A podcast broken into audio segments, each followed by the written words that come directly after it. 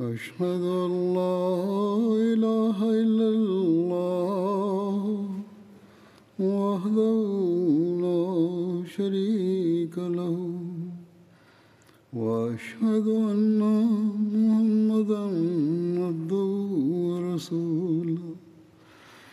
أما بعد فأعوذ بالله من الشيطان الرجيم. بسم الله الرحمن الرحيم. الحمد لله رب العالمين. الرحمن الرحيم. مالك يوم الدين. إياك نعبد وإياك نستعين اهدنا الصراط المستقيم صراط الذين أنعمت عليهم غير المغضوب عليهم ولا الضالين കുറച്ചു നാളായി നമ്മൾ ഹജ്രത് ഉമർ അല്ലാഹുവിനെ കുറിച്ചാണ് അനുസ്മരിച്ചു വരുന്നത് അദ്ദേഹത്തിന്റെ കാലത്തുണ്ടായ ചില യുദ്ധങ്ങളെക്കുറിച്ചും വിവരിച്ചു. അത് വിഷയമായി ഇന്നും വിവരിക്കുന്നതാണ്. ബൊയേബ് യുദ്ധം നടന്നത് ഹിജ്ര വർഷം പതിമൂന്നിനാണ്. ചില ചരിത്രകാരന്മാർ ഹിജ്ര പതിനാറിന് നടന്നു എന്നും എഴുതിയിട്ടുണ്ട്. ജിസർ യുദ്ധത്തെക്കുറിച്ച് കഴിഞ്ഞ ഖുത്ബയിൽ പറഞ്ഞിരുന്നു. ജിസർ എന്ന സ്ഥലത്ത് വെച്ച് അല്ലെങ്കിൽ ജിസർ യുദ്ധത്തിൽ മുസ്ലിങ്ങളുടെ പരാജയത്തിന് ശേഷം ഹജ്രത് ഉമറിന് ഹജ്രത് മുസന്ന യുദ്ധത്തെക്കുറിച്ച് വിവരം അറിയിച്ചു സന്ദേശവുമായി വ്യക്തിയോട് ഹജ്രത് ഉമർ റഹ്ലാനു പറഞ്ഞു നിങ്ങൾ നിങ്ങളുടെ കൂട്ടുകാരുടെ അടുത്തേക്ക് തന്നെ തിരിച്ചു പോകുക. എന്നിട്ട് മുസ്ലിം സൈന്യം ഇപ്പോൾ ഉള്ളെടുത്ത് തന്നെ നിൽക്കാനും അവർക്കുള്ള സഹായം പെട്ടെന്ന് എത്തുന്നതാണെന്ന് അറിയിക്കുകയും ചെയ്യുക. ജിസർ യുദ്ധത്തിലുണ്ടായ പരാജയ നിമിത്തം ഹജ്രത് ഉമറിന് അതിയായ വിഷമമുണ്ടായി. അദ്ദേഹം അറേബ്യയിൽ എല്ലാ ഭാഗത്തേക്കും പ്രഭാഷകന്മാരെ അയച്ചു. അവരെല്ലാവരും ആവേശഭരിതമായ പ്രഭാഷണങ്ങൾ നടത്തി. ജനങ്ങളിൽ ആവേശം നിറച്ചു. അറേബ്യയിലെ ഗോത്രങ്ങൾ രാജ്യത്തിന് വേണ്ടിയുള്ള യുദ്ധത്തിനായി കൂട്ടം കൂട്ടമായി വന്നു തുടങ്ങി. അവരിൽ ക്രിസ്തു ഗോത്രങ്ങളും ഉണ്ടായിരുന്നു. അതായത് മുസ്ലിങ്ങൾ മാത്രമല്ല ക്രിസ്ത്യാനികളും അവരിൽ ഉൾപ്പെട്ടിരുന്നു. ഹജ്രത് ഉമർ ഇറാഖിലേക്ക് ഒരു മുസ്ലിം സൈന്യത്തെ അയച്ചു. ഹജ്രത് മുസന്നിയും ഇറാഖിന്റെ അതിർത്തി പ്രദേശങ്ങളിൽ നിന്നും സൈന്യത്തെ ഒരുക്കൂട്ടി. ഈ വാർത്ത റുസ്തമിന് അറിഞ്ഞാനിടയെ വന്നപ്പോൾ അയാൾ മെഹ്റാന്റെ നേതൃത്വത്തിൽ ഒരു സൈന്യത്തെ മുസ്ലിങ്ങളോട് യുദ്ധം ചെയ്യാനായി അയച്ചു. കൂഫയിൽ നിന്നും മൂന്ന് മൈൽ ദൂരത്തുള്ള ഒരു പട്ടണമാണ് ഹീറ. അതിനടുത്തുള്ളതാണ് ബുയേബ്. കൂഫയുടെ സമീപത്തുള്ള യൂഫ്രട്ടീസ് നദിയിൽ നിന്നും ഉത്ഭവിക്കുന്ന ഒരു കനാലാണ് ബുയേബ്. ആ സ്ഥലത്ത് ഇരു കക്ഷികളും അണിനിരുന്നു. റമദാൻ മാസത്തിലാണ് ആ യുദ്ധം അരങ്ങേറിയത്. അതിനടുത്താണ് പിന്നീട് കൂഫ പട്ടണം സ്ഥാപിതമായത്. ഇറാൻ ജനറൽ മെഹ്റാൻ ചോദിച്ചു നദി കടന്ന് ഞങ്ങൾ അങ്ങോട്ട് വരണോ അതോ നിങ്ങൾ ഇങ്ങോട്ട് വരുമോ? ഹജത് മുസന്ന പറഞ്ഞു നിങ്ങൾ നദി കടന്ന് ഇങ്ങോട്ട് വരിക. കഴിഞ്ഞ യുദ്ധത്തിൽ നദി കടന്ന് മുസ്ലിങ്ങളായിരുന്നു പോയിരുന്നത്. ഇത്തവണ അവർ യുക്തി ഉപയോഗിച്ച് ഇറാനികളോട് പറഞ്ഞു നിങ്ങൾ ഇങ്ങോട്ടേക്ക് വരിക. ഹജറത്ത് മുസന്ന സൈന്യത്തിന്റെ അണികൾ ക്രമീകരിക്കുകയും അതിനെ സുസജ്ജമാക്കുകയും ചെയ്തു. എന്നിട്ട് അതിന്റെ വ്യത്യസ്ത ഭാഗങ്ങളിൽ പരിചയസമ്പന്നരായ സൈനാധിപന്മാരെ നിശ്ചയിച്ചു. എന്നിട്ട് തന്റെ സുപ്രസിദ്ധമായ ഷമൂസ് എന്നു പേരുള്ള കുതിരപ്പുറത്ത് കയറി ഇസ്ലാമിക സൈന്യത്തിന് ചുറ്റും കറങ്ങി പരിശോധിച്ചു. എന്നിട്ട് എല്ലാ പതാകകളുടെയും അടുത്തെത്തുമ്പോൾ അവിടെ നിൽക്കുകയും യുദ്ധപരമായ നിർദ്ദേശങ്ങൾ അവർക്ക് നൽകുകയും ചെയ്തു. ആവേശോജ്ജലമായ വാക്കുകളാൽ അവരുടെ ധൈര്യം വർദ്ധിപ്പിച്ചുകൊണ്ട് പറഞ്ഞു ഇന്ന് നിങ്ങൾ കാരണം അറേബ്യക്ക് മേൽ അപമാനക്കറ വരില്ലെന്ന് ഞാൻ പ്രതീക്ഷിക്കുന്നു. അള്ളാഹു ആണ് നിങ്ങളിൽ സാധാരണ വ്യക്തികൾക്ക് വേണ്ടി എന്റെ ദൃഷ്ടിയിൽ ഇഷ്ടകരമായ കാര്യം തന്നെ ഇന്ന് ഞാൻ എനിക്ക് വേണ്ടിയും ഇഷ്ടപ്പെടുന്നു. അതായത് ഞാനും നിങ്ങളും തുല്യരാണ്. ഇസ്ലാമിന് വേണ്ടി ജീവാർപ്പണം ചെയ്യാൻ സജ്ജരായവർ തങ്ങളുടെ പ്രിയ നേതാവിന്റെ വിളിക്ക് ആവേശോല്ലാസത്തോടെ ലബേക്ക് പറഞ്ഞു. അദ്ദേഹം തന്റെ ഓരോ വാക്കാലും പ്രവൃത്തിയാലും എന്നും അവരോട് നീതിപൂർവം പെരുമാറുകയും അവരുടെ പ്രയാസത്തിലും അതുപോലെ സുഖാവസ്ഥയിലും അവരെ ചേർത്ത് പിടിക്കുകയും ചെയ്തതിനാലും അദ്ദേഹത്തിന്റെ വാക്കുകൾക്ക് നേരെ വിരൽ ചൂണ്ടാൻ ആരും ധൈര്യപ്പെട്ടിരുന്നില്ല എന്ന കാരണത്താലും അവർ ലബ്ബേക്ക് പറയുമെന്നത് സംശയമുള്ള കാര്യമായിരുന്നില്ല. ഹജരത് മുസന്ന സൈന്യത്തിന് ഇപ്രകാരം നിർദ്ദേശം നൽകി ഞാൻ ആദ്യം മൂന്ന് തവണ തക്ബീർ ചൊല്ലും. അപ്പോൾ നിങ്ങൾ പൂർണമായും തയ്യാറായി തന്നെ നിൽക്കണം. നാലാമത്തെ തക്ബീർ കേട്ടതും ശത്രുക്കളെ നിങ്ങൾ കടന്നാക്രമിക്കണം. ഹജരത് മുസന്ന ആദ്യവട്ടം തക്ബീർ ധ്വനി മുഴക്കിയതും ഇറാൻ സൈന്യം പൊടുന്നിനെ ആക്രമണം നടത്തി. അതുകൊണ്ട് മുസ്ലിങ്ങൾ പിന്നെ കാത്തു നിൽക്കാൻ കൂട്ടാക്കിയില്ല. ആദ്യ തക്ബീറിന് ശേഷം തന്നെ ബനു അജൽ ഗോത്രത്തിലെ ചില സഫുകളിൽ നിന്നും യുദ്ധം ചെയ്യാനായി കുറച്ചുപേർ മുന്നോട്ട് നീങ്ങി. അങ്ങനെ നിരകളിൽ വിള്ളലുണ്ടായി. അപ്പോൾ ഹസത്ത് മുസന്ന ഒരാളെ സന്ദേശവുമായി അങ്ങോട്ട് അയച്ചു. സന്ദേശം ഇതായിരുന്നു. സൈന്യത്തിന്റെ അമീർ നിങ്ങൾക്ക് സലാം പറയുന്നു. അതുകൂടാതെ ഇന്ന് മുസ്ലിങ്ങളെ നിങ്ങൾ നിന്ദിതരാക്കരുത് എന്നും പറയുകയാണ്. അതിനുശേഷം ആ ഗോത്രക്കാർ ഒന്ന് അടങ്ങി പിന്നെ ഒരു ഘോര യുദ്ധം നടക്കുകയും ഇറാനികൾ പരിഭ്രാന്തരാകുകയും ചെയ്തു. ആ യുദ്ധത്തിൽ ഇറാനികളിൽ ഒരു ലക്ഷം പേർ വധിക്കപ്പെട്ടു എന്ന് പറയപ്പെടുന്നു. ഇറാൻ സൈന്യത്തലവനായ മിഹ്റാനും ആ യുദ്ധത്തിൽ മരണപ്പെട്ടു. ആ യുദ്ധത്തെ യൗമുൽ അഷാർ എന്നും പറയാറുണ്ട്. കാരണം അപ്പോൾ പത്തു പേരെ വീതം വധിച്ച നൂറ് പേർ മുസ്ലിങ്ങളിൽ ഉണ്ടായിരുന്നു. ഇറാൻ സൈന്യം പരാജയം ഏറ്റുവാങ്ങി പാലത്തിനടുത്തേക്ക് ഓടി. നദി കടന്ന് തങ്ങളുടെ രക്ഷാകേന്ദ്രത്തിലേക്ക് പോകാനായിരുന്നു അത് ചെയ്തിരുന്നത്. എന്നാൽ ഹസത്ത് മുസന്ന തന്റെ ചെറു സൈന്യവുമായി അവരെ പിന്തുടർന്നു. പാലം കടക്കുന്നതിനു മുമ്പ് തന്നെ അവരെ ചുറ്റി വളഞ്ഞു നദിയിലെ പാലം തകർക്കുകയും ഒരുപാട് ഇറാനികളെ അവിടെ തന്നെ വെച്ച് വധിക്കുകയും ചെയ്തു. പിൽക്കാലത്ത് ഇക്കാര്യത്തെക്കുറിച്ച് ഓർത്ത് ഹസരത്ത് മുസന്ന പരിഭവപ്പെടുമായിരുന്നു. ഞാൻ പരാജിതരായവരെ എന്തിനു പിന്തുടർന്നു? ഞാനത് ചെയ്യരുതായിരുന്നു. അദ്ദേഹം പറയുമായിരുന്നു എനിക്ക് വലിയ തെറ്റുപറ്റി. പോരാട്ടത്തിന് ശക്തിയില്ലാത്തവരുമായി പോരടിക്കുന്നത് എനിക്ക് ചേർന്നതായിരുന്നില്ല. ഇനി ഒരിക്കലും ഞാൻ അങ്ങനെ ചെയ്യുകയില്ല. എന്നിട്ട് അദ്ദേഹം മുസ്ലിങ്ങളെ ഉപദേശിച്ചു. അല്ലയോ മുസ്ലിങ്ങളെ നിങ്ങളും ഒരിക്കലും അങ്ങനെ ചെയ്യരുത്. ഇക്കാര്യത്തിൽ നിങ്ങൾ എന്നെ പിൻപറ്റരുത്. പിന്തിരിഞ്ഞോടുന്നവരെ പിന്തുടർന്ന് പിടിച്ച് ഞാൻ തെറ്റു ചെയ്തിരിക്കുന്നു. ഇനി അത് ഉണ്ടാകരുത്. ഇതാണ് യഥാർത്ഥത്തിൽ ഇസ്ലാം വിഭാവനം ചെയ്യുന്ന ധാർമ്മികത. ഈ യുദ്ധത്തിൽ ഇസ്ലാമിക സൈന്യത്തിന്റെ ചില വൻ പോരാളികൾ ഉദാഹരണത്തിന് Khalid bin Hilal Masood bin Haris എന്നിവരും ഷഹീദായി. ഹജരത്ത് മുസന്ന ശോതാക്കളുടെ ജനാദ നമസ്കരിപ്പിച്ചു. എന്നിട്ട് പറഞ്ഞു അള്ളാഹു ആണ്. എനിക്കേറ്റ ദുഃഖവും വ്യസനവും കുറയുന്നത് ഇക്കാര്യം ആലോചിക്കുമ്പോൾ മാത്രമാണ്. അതായത് ഇവർ ഈ യുദ്ധത്തിൽ പങ്കെടുത്തു. വളരെ വീരശൂരത പ്രകടിപ്പിച്ചു. സ്ഥൈര്യം കാണിച്ചു. അതുപോലെ ഒരു കാര്യത്തിലും ഒരു തരത്തിലും വെപ്രാളപ്പെടാതിരിക്കുകയും പരിഭ്രമിക്കാതിരിക്കുകയും ചെയ്തു. അതുപോലെ ഷഹാദത്ത് പാപങ്ങൾ പൊറുക്കപ്പെടുന്നതിനായി പ്രായശിത്തം എന്നോണം ആയതിനാൽ ഇതൊക്കെ ഓർക്കുമ്പോൾ എന്റെ ദുഃഖത്തിന് കുറവ് വരുന്നു. ഈ യുദ്ധത്തെക്കുറിച്ച് വിവരിക്കുമ്പോൾ ചരിത്രകാരന്മാർ ഒരു സംഭവം ഉദ്ധരിച്ചിട്ടുണ്ട്. മുസ്ലിം വനിതകളുടെ ധൈര്യവും സാഹസികതയും അത് വിളിച്ചോതുന്നുണ്ട്. യുദ്ധ മൈതാനത്ത് നിന്നും അകലെ കുവാദസ് എന്ന സ്ഥലത്ത് മുസ്ലിം സ്ത്രീകളുടെയും കുട്ടികളുടെയും ഒരു ക്യാമ്പ് ഉണ്ടായിരുന്നു. യുദ്ധം അവസാനിച്ചപ്പോൾ മുസ്ലിങ്ങളുടെ ഒരു സൈന്യം ഒരു കുതിരപ്പടയുമായി ക്യാമ്പിന് സമീപത്തെത്തി. അത് തങ്ങളെ ആക്രമിക്കാനായി വന്ന ശത്രു സൈന്യമാണെന്ന് മുസ്ലിം സ്ത്രീകൾ തെറ്റിദ്ധരിച്ചു. അവർ പെട്ടെന്ന് തന്നെ കുട്ടികൾക്ക് ചുറ്റും പ്രതിരോധം തീർക്കുകയും കല്ലും വടിയും കൊണ്ട് കൊല്ലാനും മരിക്കാനും തയ്യാറായി മുന്നോട്ട് വരികയും ചെയ്തു. ആ സൈന്യം വളരെ അടുത്തെത്തിയപ്പോഴാണ് അത് മുസ്ലിങ്ങൾ തന്നെയാണെന്ന് സ്ത്രീകൾ തിരിച്ചറിഞ്ഞത്. ആ സേനാ വിഭാഗത്തിന്റെ പടനായകനായ അമ്രിബിൻ അബ്ദുൽ മസീഹ് അനിയന്ത്രിതമായി പറഞ്ഞു അള്ളാഹുവിന്റെ സൈന്യത്തിലെ മഹിളകൾക്ക് ഇതുതന്നെയാണ് ഭൂഷണം. ബുയേബ് യുദ്ധം അവസാനിച്ചുവെങ്കിൽ കൂടി അതിന് ആഴത്തിലുള്ള അടയാളങ്ങളും സ്വാധീനങ്ങളും അവശേഷിച്ചിരുന്നു. ഇസ്ലാമുമായുള്ള യുദ്ധത്തിൽ ഇതിനു മുമ്പ് ഇറാനികൾക്ക് ഇത്ര ഭീമമായ ആൾനഷ്ടം ഉണ്ടായിരുന്നില്ല ഈ യുദ്ധത്തിന്റെ പരിണാമ ഫലമായി ഇറാഖിലെ മിക്ക ദിക്കുകളിലും മുസ്ലിങ്ങൾക്ക് അടിയുറച്ച വേരോട്ടം ലഭിച്ചു. ഇറാഖിലെ വലിയ ഭൂഭാഗങ്ങളിൽ ടൈഗ്രീസ് നദി വരെ മുസ്ലിങ്ങളുടെ അധീനതയിലായി. നിസ്സാര യുദ്ധങ്ങൾ കൊണ്ട് തന്നെ ചുറ്റുപാടുമുള്ള പ്രദേശങ്ങളിൽ മുസ്ലിങ്ങൾ ഒരിക്കൽ കൂടി ആധിപത്യം നേടി. അവ മുമ്പ് മുസ്ലിങ്ങൾക്ക് കൈമോശം വന്നതായിരുന്നു. അപ്പോൾ പരാജിതരായി ടൈഗ്രീസിന്റെ മറുകരയിലേക്ക് ഓടി മറിയുന്നതാണ് ഇനി നല്ലതെന്ന് ഇറാൻ സൈന്യം മനസ്സിലാക്കി. ഈ വിജയത്തിന് ശേഷം മുസ്ലിങ്ങൾ ഇറാഖിലെ വിവിധ പ്രദേശങ്ങളിലേക്കായി വ്യാപിച്ചു. പിന്നെ നടന്ന യുദ്ധം കാത്സിയ യുദ്ധമായിരുന്നു. അത് ഹിജ്ര വർഷം പതിനാലിനാണ് നടന്നത്. ഇപ്പോഴത്തെ ഇറാഖിലുള്ള ഒരു സ്ഥലമാണ് കാത്സിയ അത് കൂഫിയിൽ നിന്നും നാൽപ്പത്തഞ്ച് മൈലുകൾ ദൂരമാണ് സ്ഥിതി ചെയ്യുന്നത്. ഹിജ്ര വർഷം പതിനാലിന് ഹസരത്ത് ഉമർ ഫാറൂഖിന്റെ ഖിലാഫത്ത് കാലഘട്ടത്തിൽ മുസ്ലിങ്ങളും ഇറാനികളും തമ്മിൽ കാസിയയുടെ സ്ഥലത്ത് ഒരു നിർണായകമായ യുദ്ധം നടന്നു. അതിന്റെ പരിണിത ഫലമായി ഇറാൻ ഭരണകൂടം മുസ്ലിങ്ങളുടെ അധീനതയിലായി.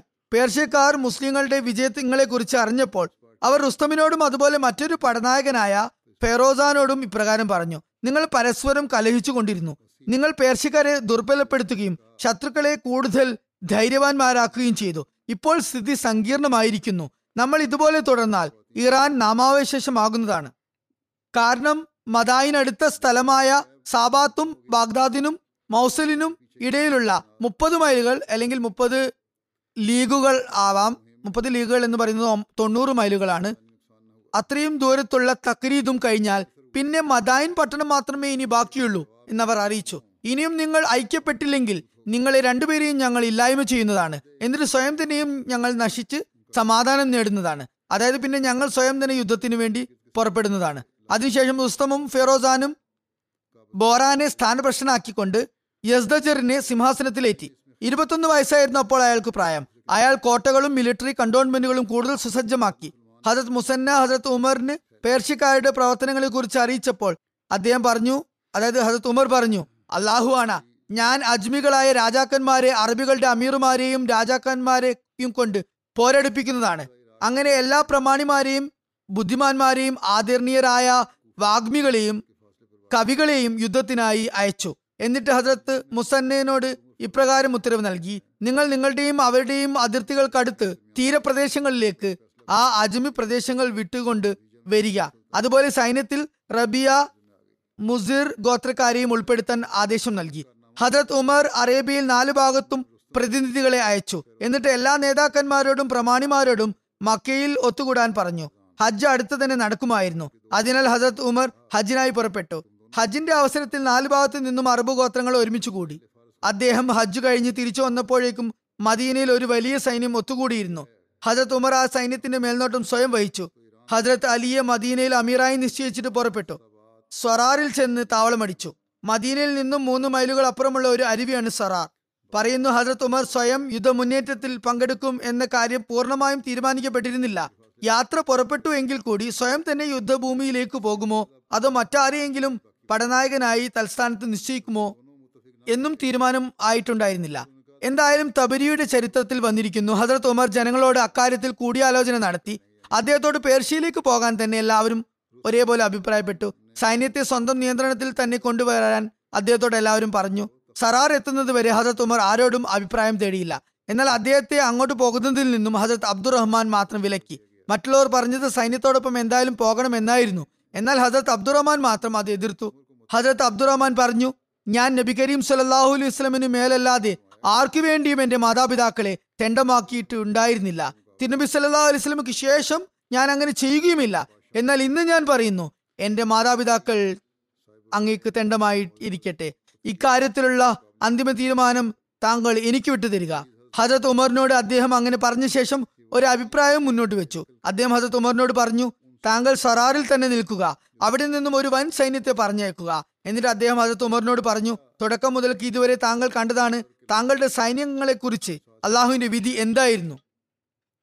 താങ്കളുടെ സൈന്യത്തിന് പരാജയമേറ്റാൽ അത് താങ്കളുടെ പരാജയത്തിന് സമാനമായിരിക്കില്ല. എന്നാൽ തുടക്കത്തിൽ തന്നെ താങ്കൾ ഷഹീദാകുകയോ മുസ്ലിങ്ങൾ പരാജയപ്പെടുകയോ ചെയ്താൽ ഞാൻ ഭയക്കുന്നത് പിന്നെ മുസ്ലിങ്ങൾക്ക് ഒരിക്കലും തക്ബീർ ധ്വനി മുഴക്കാനാകില്ലെന്നാണ്. ലാ ഇലാഹ ഇല്ലല്ലാ എന്ന് സാക്ഷ്യം അവർക്ക് പിന്നെ വഹിക്കാനാകില്ലെന്നും വരാം. തിരഞ്ഞെടുക്കപ്പെട്ട വിശിഷ്യരായ ബുദ്ധിമതികളായ സ്വഹാബാക്കളുമായി കൂടിയാലോചന നടത്തിയ ശേഷം ഹജറത് ഉമർ ഒരു പൊതുയോഗവും വിളിച്ചു. അതായത് ഹജറത്ത് അബ്ദുറഹ്മാന്റെ അഭിപ്രായം ലഭിച്ച ശേഷം അദ്ദേഹം ആദ്യം വിശിഷ്ട ജനങ്ങളോട് കൂടിയാലോചന നടത്തി അതിനുശേഷം ഒരു പൊതുയോഗം സംഘടിപ്പിച്ചു. അതിലൊരു പ്രഭാഷണം നടത്തിക്കൊണ്ട് ഹസരത്ത് ഉമർ ഇപ്രകാരം പറഞ്ഞു അള്ളാഹു ജനങ്ങളെ ഇസ്ലാമിൽ ഒരുമിച്ച് കൂട്ടിയിരിക്കുന്നു. അവരുടെ ഹൃദയങ്ങളിൽ അന്യോന്യമുള്ള സ്നേഹവും നിക്ഷിപ്തമാക്കിയിരിക്കുന്നു. ഇസ്ലാം എല്ലാവരെയും പരസ്പര സഹോദരങ്ങളാക്കിയിരിക്കുന്നു. മുസ്ലിങ്ങളുടെ പരസ്പര ബാന്ധവം ഒരു ശരീരത്തെ പോലെയാണ്. അതിന്റെ ഒരു ഭാഗത്തിന് പ്രയാസം അനുഭവപ്പെടുമ്പോൾ അടുത്ത ഭാഗത്തിനും ആ പ്രയാസം അനുഭവിക്കാതെ തരമുണ്ടാകുകയില്ല. അതുകൊണ്ട് മുസ്ലിങ്ങൾ പരസ്പരം കൂടിയാലോചിച്ച് തീരുമാനങ്ങൾ കൈക്കൊള്ളേണ്ടതാണ്. വിശേഷിച്ച് അവരിൽ വിവേകികളുടെ അഭിപ്രായം സ്വീകരിക്കേണ്ടതാണ്. ഏതൊരു കാര്യത്തിലാണോ ജനങ്ങൾ ഒരുമിക്കുന്നതും തൃപ്തിപ്പെടുന്നതും അക്കാര്യം പിൻപറ്റുകയും അനുസരിക്കുകയും വേണ്ടതുണ്ട്. ജനങ്ങളിൽ നിന്നും ബുദ്ധിശാലികളുടെ അഭിപ്രായങ്ങൾ ഒരു അമീർ തീർച്ചയായും സ്വീകരിക്കണം.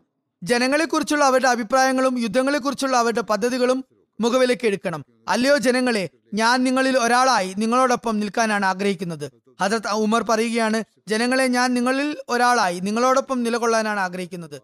യുദ്ധത്തിൽ അങ്ങനെ പങ്കെടുക്കാനാണ് ആഗ്രഹിക്കുന്നത്. എന്നാൽ നിങ്ങളിലെ ബുദ്ധിശാലികളായ വ്യക്തികൾ എന്നെ അക്കാര്യത്തിൽ നിന്നും തടഞ്ഞിരിക്കുകയാണ്. അതുകൊണ്ട് ഞാൻ തീരുമാനിച്ചിരിക്കുന്നത് ഞാൻ സ്വയം പോകാതെ മറ്റാരെയെങ്കിലും അയക്കാമെന്നാണ്. അപ്പോൾ ഹജരത് ഉമർ ഉചിതമായൊരു വ്യക്തിയെ അന്വേഷിക്കുകയായിരുന്നു. ആ സമയത്ത് ഹജർ സാദിന്റെ ഒരു കത്ത് അദ്ദേഹത്തിന് ലഭിച്ചു.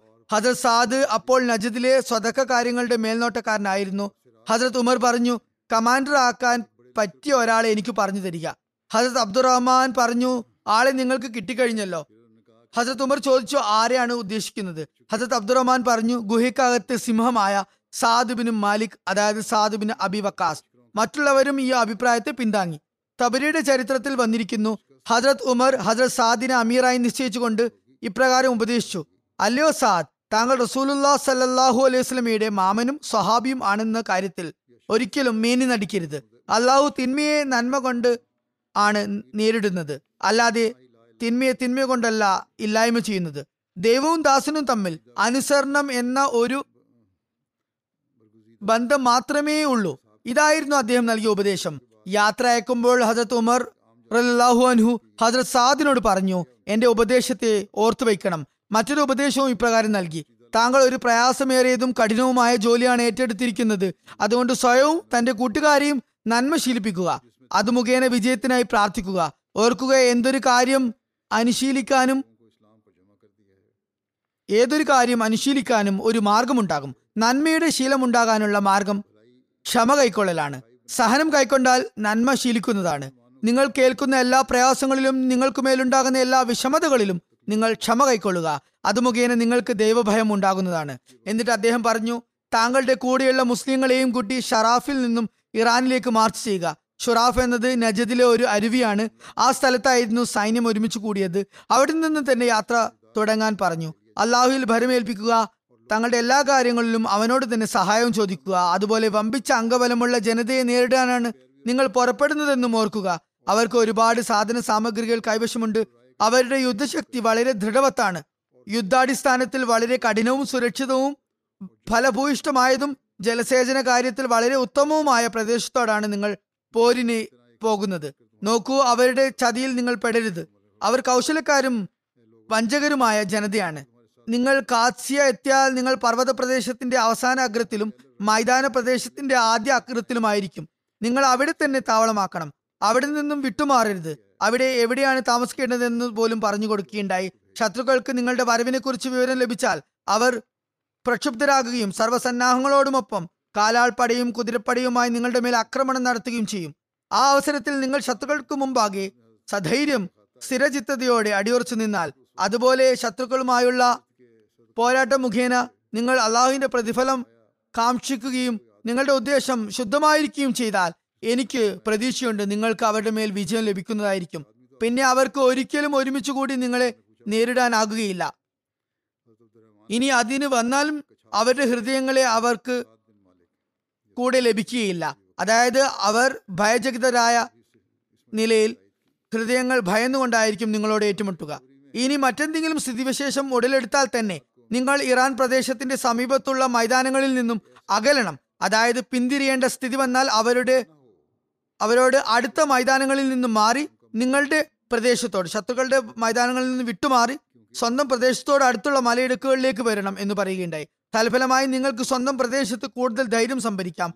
ആ പ്രദേശത്തെക്കുറിച്ച് നിങ്ങൾ കൂടുതൽ പരിചിതരായിരിക്കും. ഇറാനികൾ നിങ്ങളുടെ പ്രദേശത്ത് വന്നാൽ അവർ ഭയന്നു പോകും. അവർക്ക് ആ പ്രദേശങ്ങൾ അപരിചിതവുമായിരിക്കും. അങ്ങനെ അള്ളാഹു അവർക്കെതിരെ നിങ്ങൾക്ക് രണ്ടാമതും വിജയം നേടാനുള്ള അവസരം സൃഷ്ടിക്കുന്നതാണ്. വിജയം സുനിശ്ചിതമാണെന്ന് അദ്ദേഹത്തിന് ഉറപ്പായിരുന്നു. താൽക്കാലികമായി പ്രതികൂല സാഹചര്യം ഉണ്ടായാലും ശരി അവസാനം വിജയം നിങ്ങൾക്ക് തന്നെയായിരിക്കും. ചുരുക്കത്തിൽ ആ സൈന്യത്തിന്റെ ഓരോ ചലനങ്ങളും ചുവട് നീക്കങ്ങളും ഹജരത് ഉമർ അല്ലാഹു അൻഹു മദീനയിൽ നിന്നും അയച്ചിരുന്ന വിശദമായ മാർഗനിർദ്ദേശങ്ങൾ അനുസരിച്ചായിരുന്നു. തബരി ഇപ്രകാരം എഴുതിയിരിക്കുന്നു ഹജരത് ഉമർ ഷുറാഫിൽ നിന്നും സൈന്യം പുറപ്പെടേണ്ട തീയതിയും നിശ്ചയിച്ചിരുന്നു. മാത്രവുമല്ല കാസി എത്തിയ ശേഷം അദീബുൽ ഹജാനാത്തിലും അദീബുൽ കുവാദാസിനും ഇടയിൽ താവളമാക്കണം എന്നും നിർദ്ദേശിച്ചിരുന്നു. അതുപോലെ സൈന്യത്തെ അവിടെ നിന്നും കിഴക്ക് പടിഞ്ഞാറ് വ്യാപിപ്പിക്കാനും നിർദ്ദേശിച്ചിരുന്നു. അദീബ് എന്നത് കാസയ്ക്കും മുഖൈബ് ഇടയിലുള്ള ഒരു ജലസ്രോതസ്സാണ്. അത് കാസിയിൽ നിന്നും നാല് മൈൽ അകലെയും മുഗൈസയിൽ നിന്നും മുപ്പത് മൈൽ അകലെയുമാണ് സ്ഥിതി ചെയ്യുന്നത്. ഹജരത് ഉമർ ഹജരത് സാദ് ബിൻ വക്കാസിന്റെ പേരിൽ എഴുതിയ കത്തിൽ നിന്നും മനസ്സിലാകുന്നത് അവിടെ രണ്ട് അദീബുകൾ ഉണ്ടെന്നാണ്. ചരിത്രത്തിൽ നിന്നും അത് തന്നെയാണ് മനസ്സിലാകുന്നത്. ഹസ്രത്ത് ഉമർ ഹസ്രത് സാദിനെ നാലായിരം മുജാഹിദീങ്ങളുമായി ഇറാനിലേക്ക് അയച്ചു. പിന്നീട് യാത്രാമധ്യേ രണ്ടായിരം യമനികളും രണ്ടായിരം നജിദുകളും കൂടെ ചേർന്നു.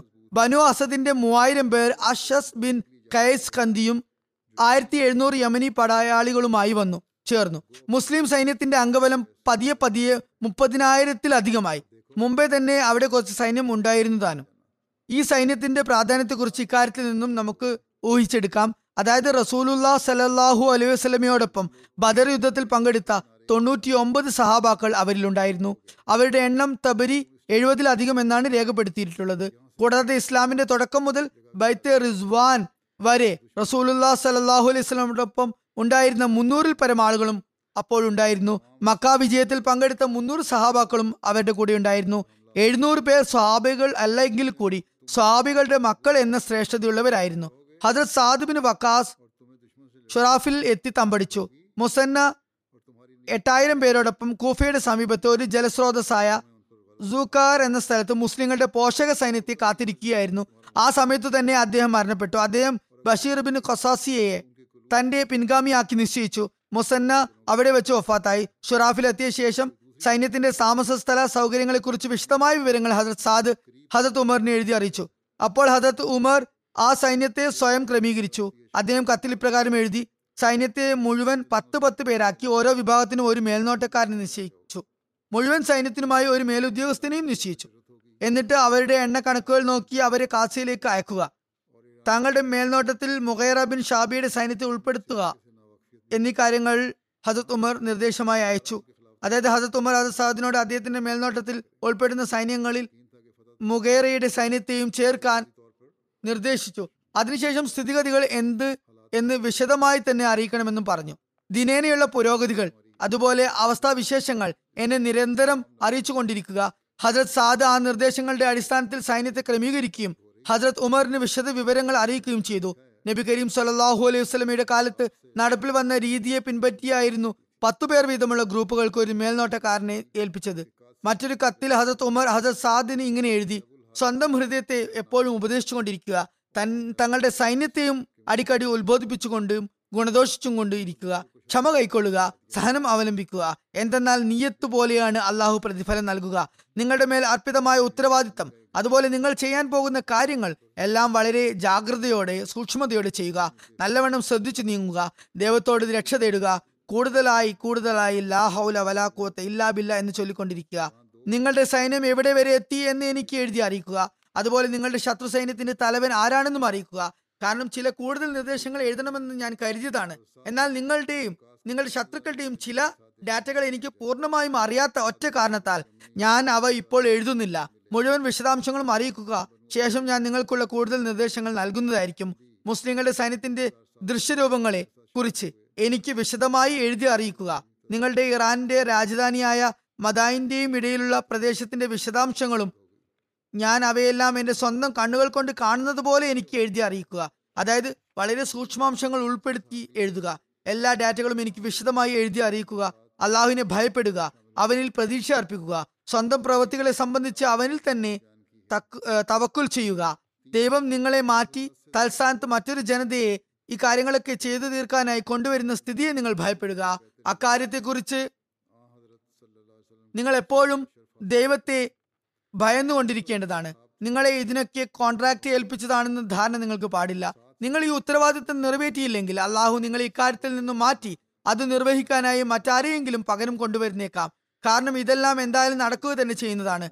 കാസി എത്തിയ ശേഷം ഹസരത് സാദ് സൈന്യത്തിന്റെ താമസ വിവരങ്ങളും നാല് അതിർത്തികളും എല്ലാം സവിശദം ഹസരത് ഉമറിനെ എഴുതി അറിയിച്ചു. ഹസരത് ഉമർ ഇപ്രകാരം മറുപടി നൽകി തങ്ങളുടെ സ്ഥലത്ത് തന്നെ നിലയുറപ്പിക്കുക. ശത്രുക്കൾ നിങ്ങളെ ഇങ്ങോട്ട് ആക്രമിക്കുന്നതുവരെ സ്ഥാനം മാറാതിരിക്കുക. ശത്രുക്കൾ പരാജയപ്പെട്ടാൽ മദായിനിലേക്ക് സൈനിക മുന്നേറ്റം മുന്നേറ്റം നടത്തുക. അടുത്തത് ഹജറത് സാദിനെ കുറിച്ച് പറഞ്ഞെടുത്ത് സൂചിപ്പിച്ച കാര്യമാണെങ്കിലും ഇവിടെ ഹജറത് ഉമറിനെ കുറിച്ചും ഇക്കാര്യം വിശദമാക്കേണ്ടത് അനിവാര്യമായിരിക്കുകയാണ്. ഖിലാഫത്തിൽ നിന്നുമുള്ള ആദേശപ്രകാരം ഹജറത് സാദ് കാസ്യയിൽ ഒരു മാസം തന്നെ താമസിച്ചു. എന്നാൽ ഇറാനികളിൽ നിന്നും ആരും തന്നെ അവരോട് യുദ്ധത്തിന് പോയില്ല. അതുകൊണ്ട് ആ പ്രദേശവാസികൾ ഇറാൻ രാജാവായ യസ്ദജറിന്റെ പേരിൽ ഇപ്രകാരം ഒരു കത്തെഴുതി. കുറച്ചു കാലമായി അറബികൾ കാസ്യയിൽ താമസമാക്കിയിരിക്കുകയാണ്. അവരെ നേരിടാൻ നിങ്ങൾ ഇതുവരെ ഒന്നും ചെയ്തില്ല. അവർ യൂഫ്രട്ടീസ് വരെയുള്ള പ്രദേശം നശിപ്പിച്ചു കന്നുകാലികളെ കൊള്ളയടിച്ചു. ഇനിയും നിങ്ങളുടെ ഭാഗത്തു നിന്നും സഹായം എത്തിയില്ലെങ്കിൽ ഞങ്ങൾ എല്ലാം അവരെ തന്നെ ഭരമേൽപ്പിക്കുന്നതാണ്. അതിനുശേഷം യദജർ റുസ്തമിനെ വിളിപ്പിച്ചു. അയാൾ ഒഴികഴിവുകൾ ഉണ്ടാക്കി. യുദ്ധത്തിൽ പങ്കെടുക്കുന്നതിൽ നിന്നും വിട്ടുനിന്നു. റുസ്തം അതിൽ നിന്നും സ്വയം മാറി നിന്നു എന്നിട്ട് തനിക്കു പകരം സൈന്യത്തലവനായി ജാലേനൂസിന്റെ പേര് നിർദ്ദേശിച്ചു. എന്നാൽ റുസ്തമിന്റെ അടവുകളൊന്നും രാജാവിന്റെ മുമ്പിൽ വിലപ്പോയില്ല അവസാനം അയാൾക്ക് സൈന്യവുമായി പോകേണ്ടി വന്നു. റുസ്തമിനെ ഇസ്ലാമിലേക്ക് ക്ഷണിക്കാൻ ബുദ്ധിമാനും ധീരരുമായ ആളുകളെ അയക്കണമെന്ന് ഹജ്രത് ഉമർ ഹജ്രത് സാദിന് കത്തെഴുതി. അനാവശ്യമായി യുദ്ധം ചെയ്യരുത് മറിച്ച് ശത്രുവിനെ ഇസ്ലാമിലേക്ക് ക്ഷണിക്കേണ്ടതാണ്. ഈ ക്ഷണം അവരുടെ അപമാനവും നമ്മുടെ വിജയത്തിന്റെ മാർഗവും ആക്കുമെന്നും സർവശക്തനായ അള്ളാഹു പറഞ്ഞിട്ടുണ്ട്. നിങ്ങൾ എനിക്ക് ദിവസവും കത്തുകൾ എഴുതിക്കൊണ്ടിരിക്കുക. അതിനുശേഷം ഹജ്രത് സാദ് പതിനാല് പ്രമുഖരെ തിരഞ്ഞെടുത്ത് ഇറാനിലെ ദർബാറിലേക്ക് അംബാസഡർമാരായി ഇറാനിലെ ഭരണാധികാരി യസ്ദജറിന് ഇസ്ലാമിന്റെ സന്ദേശം എത്തിക്കാനായി അയച്ചു. മുസ്ലിങ്ങൾ കുതിരപ്പുറത്തായിരുന്നു സഞ്ചരിച്ചിരുന്നത്. അവരുടെ ചുമലിൽ പുതപ്പും അതുപോലെ കയ്യിൽ ചാട്ടവാറും ഉണ്ടായിരുന്നു. ആദ്യം ന്യൂമാനിബിൻ മുക്കറൻ ന്യൂമാനിബിൻ മുക്കറിൻ രാജാവിനോട് സംസാരിച്ചു. പിന്നീട് മുഗീറ ബിൻ സിറാറു മുഗീറ രാജാവിനോട് പറഞ്ഞു നിങ്ങളുമായി ഒന്നുകിൽ യുദ്ധമുണ്ടാകും അല്ലെങ്കിൽ നിങ്ങൾ കപ്പം നൽകേണ്ടി വരും. ഇപ്പോൾ ഞങ്ങളുടെ വാക്ക് സ്വീകരിച്ച് ജിസിയക്ക് പണം നൽകുകയോ യുദ്ധത്തിന് തയ്യാറാകുകയോ എന്ത് വേണമെങ്കിലും നിങ്ങൾക്ക് തീരുമാനിക്കാം. മൂന്നാമത്തെ ഒരു കാര്യവും കൂടിയുണ്ട്. നിങ്ങൾ ഇസ്ലാം സ്വീകരിച്ചാൽ എല്ലാത്തിൽ നിന്നും നിങ്ങൾ സ്വയം രക്ഷപ്പെടുന്നതാണ്. ഇതിനെക്കുറിച്ച് യസ്ദജർ പറഞ്ഞു ദൂതന്മാരെ വധിക്കുന്നത് വിലക്കപ്പെട്ടില്ലായിരുന്നുവെങ്കിൽ ഞാൻ നിങ്ങളെ എല്ലാവരെയും ഇപ്പോൾ തന്നെ വധിച്ചു കളയുമായിരുന്നു. എന്റെ പക്കൽ നിങ്ങൾക്കായി ഒന്നും ഇല്ല. അവിടെ നിന്ന് സ്ഥലം കാലിയാക്കി കൊള്ളുക എന്നിട്ട് അയാൾ മണ്ണ് നിറച്ച ഒരു പാത്രം വരുത്തിച്ചുകൊണ്ട് പറഞ്ഞു ഇതാ എന്റെ ഭാഗത്ത് നിന്നും ഇത് കൊണ്ട് പോയിക്കൊള്ളുക. ഈ ദൂതന്മാരെ മദായിന്റെ കവാടത്തിന് പുറത്താക്കാൻ കൽപ്പന നൽകി. ആസിം ബിൻ അമ്ര ആ മണ്ണ് സ്വീകരിച്ചു. അത് ഹജർ സാദിന് നൽകിക്കൊണ്ട് പറഞ്ഞു അള്ളാഹു നമുക്ക് ഈ ഭൂമിയുടെ താക്കോൽ നൽകിയിരിക്കുന്നു. നിങ്ങൾക്ക് സുവാർത്തിയിരിക്കട്ടെ. ഈ സംഭവത്തിന് ശേഷം ഇരുഭാഗത്തു നിന്നും മാസങ്ങളോളം മൗനം ആയിരുന്നു. റുസ്തം തന്റെ സൈന്യത്തോടൊപ്പം സാബാത്തിൽ തുടർന്നു. യസ്ദജറിന്റെ നിർബന്ധത്തിന് വഴങ്ങാതെ യുദ്ധത്തിൽ നിന്ന് മുഖം തിരിച്ചുകൊണ്ടിരുന്നു. ഞങ്ങളെ സംരക്ഷിക്കുക ഇല്ലെങ്കിൽ ഞങ്ങൾ അറബികളെ അനുസരിക്കുന്നവരായി മാറുമെന്ന് യസ്ദജറിനോട് പറഞ്ഞുകൊണ്ടിരുന്നു ജനങ്ങൾ. അതിനാൽ നിർബന്ധിതനായി റുസ്തമിന് യുദ്ധത്തിനായി പുറപ്പെടേണ്ടി വന്നു. ഇറാൻ സൈന്യം സാബാത്തിൽ നിന്ന് പുറപ്പെട്ട് കാസയിലെ മൈതാനത്ത് തമ്പടിച്ചു. സാബാത്തിൽ നിന്നും റുസ്തം പുറപ്പെടുമ്പോൾ അദ്ദേഹത്തിന്റെ സൈന്യത്തിൽ ഒരു ലക്ഷത്തി മുപ്പതിനായിരം പേരുണ്ടായിരുന്നു. മുപ്പത്തിമൂന്ന് ആനകളും അദ്ദേഹത്തിന്റെ കൂടെ ഉണ്ടായിരുന്നു റുസ്തം മദാനിയിൽ നിന്നും കാസിയയിൽ എത്താൻ നാല് മാസമാണ് എടുത്തത്. കാസിയയിൽ എത്തിയതിനു ശേഷം അടുത്ത ദിവസം രാവിലെ തന്നെ ഇസ്ലാമിക സൈന്യത്തെ നിരീക്ഷിക്കാൻ വേണ്ടി തുടങ്ങി. മുസ്ലിങ്ങളോട് തിരിച്ചു പോകാനും സുലേക്ക് തയ്യാറാകാനും വേണ്ടി നിർദ്ദേശം നൽകി. ഇതിന് മറുപടിയായി മുസ്ലിങ്ങൾ പറഞ്ഞത് ഞങ്ങൾ ഭൗതികത ആഗ്രഹിച്ചു കൊണ്ടല്ല ഇവിടെ വന്നിരിക്കുന്നത്. മറിച്ച് ഞങ്ങളുടെ ലക്ഷ്യം ആഹൃത്താണ് പരലോകമാണ്. ചർച്ച ചെയ്യുവാനുമായി മുസ്ലിങ്ങളിൽ നിന്നും ദൂതന്മാരോട് തന്റെ ദർബാറിലേക്ക് വരാൻ റുസ്തം ആവശ്യപ്പെട്ടു. റുസ്തമിന്റെ ദർബാറിൽ മഹത്തരവും വിലപിടിപ്പുമുള്ള പരവതാനി വിരിച്ചു. വളരെ നല്ല രീതിയിൽ അലങ്കരിച്ചു. റുസ്തമിന് വേണ്ടി സ്വർണത്തിന്റെ സിംഹാസനം തയ്യാറാക്കി. അതിൽ നല്ല വിരിപ്പും സ്വർണത്തിന്റെ നൂലുകൊണ്ട് തയ്യാറാക്കിയ തലയിണയും കൊണ്ട് അലങ്കരിച്ചു. മുസ്ലിങ്ങളുടെ ഭാഗത്തു നിന്നും ആദ്യം റബി ബിൻ ആമിർ പോയി. തന്റെ വാൾ കുത്തിപ്പിടിച്ച് പതിയെ റുസ്തമിന്റെ അടുത്തേക്ക് നടന്നു. അങ്ങനെ നടന്നതിന്റെ കാരണത്താൽ പരവതാനി കീറിത്തുടങ്ങി. റുസ്തമിന് മുന്നിൽ ഹജത്ത് റബിയ മൂന്ന് കാര്യങ്ങൾ വെച്ചു. നിങ്ങൾ ഇസ്ലാം സ്വീകരിക്കുക. ഞങ്ങൾ നിങ്ങളെ പിന്തുടരുന്നത് നിർത്തുന്നതായിരിക്കും. അങ്ങനെയെങ്കിൽ നിങ്ങളുടെ രാജ്യവുമായി ഞങ്ങൾക്ക് യാതൊരു താല്പര്യവുമില്ലായിരിക്കും രാജ്യത്തെ നിങ്ങൾ നയിക്കുക. ഞങ്ങൾക്ക് ജിസിയ നൽകുക. അതുവഴി ഞങ്ങൾ നിങ്ങളെ സംരക്ഷിക്കുന്നതാണ്. ഈ ഒരു വ്യവസ്ഥകൾക്കും നിങ്ങൾ സമ്മതിക്കുന്നില്ലെങ്കിൽ നാലാം ദിവസം യുദ്ധം തുടങ്ങുന്നതായിരിക്കും. ഈ മൂന്ന് ദിവസത്തിൽ ഞങ്ങളുടെ പക്ഷത്തു നിന്നും യുദ്ധം തുടങ്ങുന്നതല്ല. എന്നാൽ നിങ്ങൾ യുദ്ധത്തിന് തുടക്കം കുറിച്ചാൽ ഞങ്ങൾ യുദ്ധത്തിൽ ഏർപ്പെടാൻ പിന്നെ നിർബന്ധിതരായി തീരും അടുത്ത ദിവസം ഹസരത് സാദ് ഹുസൈഫ ബിൻ മുഹസിനെ അയച്ചു. അദ്ദേഹം റബിയനെ പോലെ മൂന്ന് കാര്യങ്ങളും ആവർത്തിച്ചു പറഞ്ഞു. മൂന്നാം ദിനം ഹസരത്ത് മുഖേറ ബിൻ ഷോയബിയാണ് പോയത്. അദ്ദേഹം തന്റെ സംഭാഷണത്തിന്റെ അവസാനത്തിൽ തന്റെ മുൻ രണ്ട് സുഹൃത്തുക്കളെ പോലെ ഇസ്ലാം ജിസിയ യുദ്ധം എന്നിവ ആവർത്തിച്ച് പരാമർശിച്ചപ്പോൾ അങ്ങനെയെങ്കിൽ തീർച്ചയായും നിങ്ങൾ മരണപ്പെടുന്നതാണെന്ന് റുസ്തം മറുപടി പറഞ്ഞു. ഹജ്രത് മുഖേറ ഇതിനു മറുപടിയായി ഞങ്ങളിൽ നിന്നും വധിക്കപ്പെടുന്നവർ സ്വർഗത്തിലേക്കും നിങ്ങളിൽ വധിക്കപ്പെടുന്നവർ നരകത്തിലേക്കും പോകുമെന്നും ഞങ്ങളിൽ ജീവിച്ചിരിക്കുന്നവർ നിങ്ങൾക്കെതിരിൽ വിജയിക്കുന്നതായിരിക്കുമെന്നും പറഞ്ഞു. ഹജത് മുഗീറയുടെ ഈ വാക്കുകൾ കേട്ട് റുസ്തം വളരെ രോഷാകുലനായി ശപഥം ചെയ്തു പറഞ്ഞു. സൂര്യനെ കൊണ്ട് സത്യം. നാളെ പകൽ പൂർണമാകുന്നതിന് മുമ്പേ ഞങ്ങൾ നിങ്ങളെല്ലാവരെയും വാളിനിരയാക്കുന്നതായിരിക്കും. ഹജത് മുഗീർക്ക് ശേഷവും ഹജരത് സാദ് ചില മാന്യ മുസ്ലിങ്ങളെ റുസ്തമിന്റെ ദർബാറിലേക്ക് അയക്കുകയുണ്ടായി.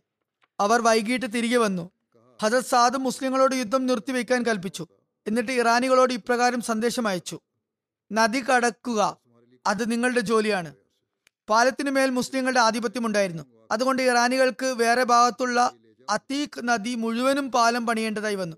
റുസ്തം പാലം കടന്നുകൊണ്ടിരിക്കുമ്പോൾ പറഞ്ഞു നാളെ ഞങ്ങൾ മുസ്ലിങ്ങളെ തുണ്ടം തുണ്ടമാക്കുന്നതായിരിക്കും. അപ്പോൾ ഒരാൾ പറഞ്ഞു അള്ളാഹു ഇച്ഛിക്കുകയാണെങ്കിൽ. അവരുടെ കൂട്ടത്തിലുള്ള വ്യക്തി തന്നെയായിരുന്നു അത് പറഞ്ഞത്. ചിലപ്പോൾ അയാൾക്ക് അള്ളാഹുവിലും വിശ്വാസം ഉണ്ടായിരിക്കാം. അപ്പോൾ റുസ്തം പറഞ്ഞു അള്ളാഹു ആഗ്രഹിച്ചില്ലെങ്കിൽ കൂടി നൗസുബില്ല ഞങ്ങൾ അവരെ പൊടിപൊടിയാക്കുന്നതായിരിക്കും. മുസ്ലിങ്ങൾ അണികൾ ക്രമീകരിച്ചു കഴിഞ്ഞിരുന്നു.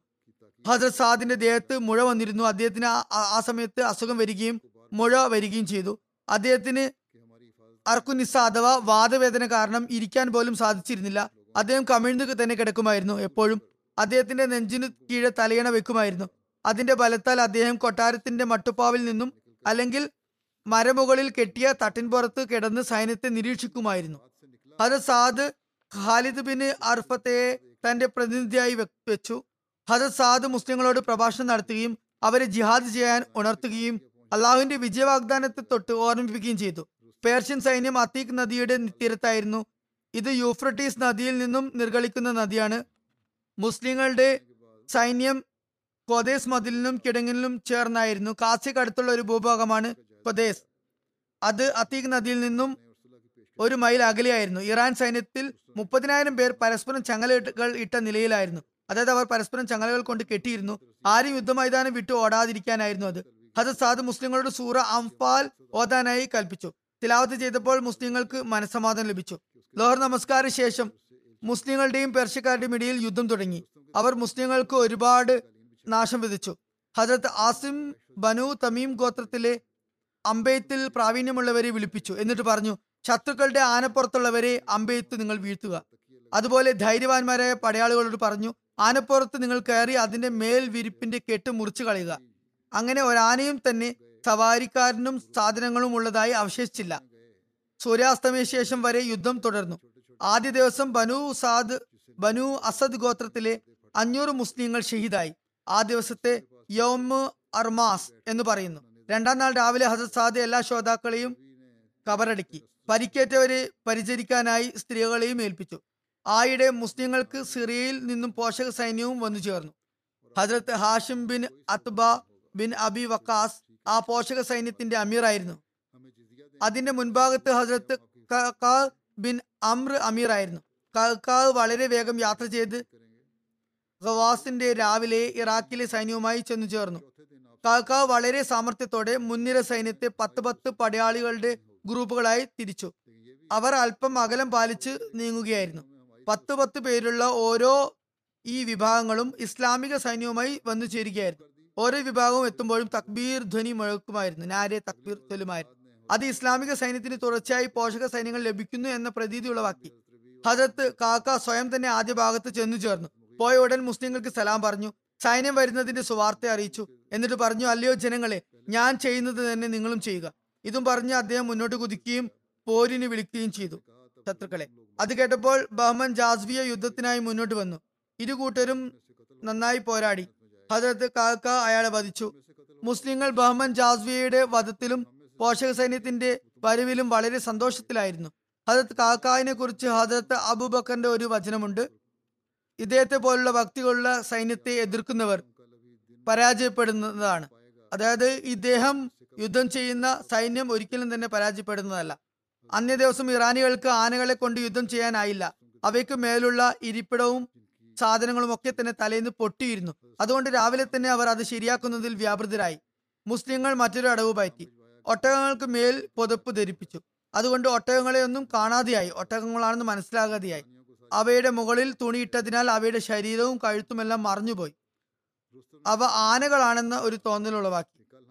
കഴിഞ്ഞ ദിവസം മുസ്ലിങ്ങളുടെ കുതിരകൾ പിരണ്ടോടിയതുപോലെ ഈ പുതപ്പ് മൂടിയ ഒട്ടകങ്ങൾ വരുന്നത് കാണുമ്പോൾ ഇറാനികളുടെ കുതിരകളൊക്കെ തന്നെ വെപ്രാളപ്പെട്ട് വിരണ്ടോടാൻ തുടങ്ങി.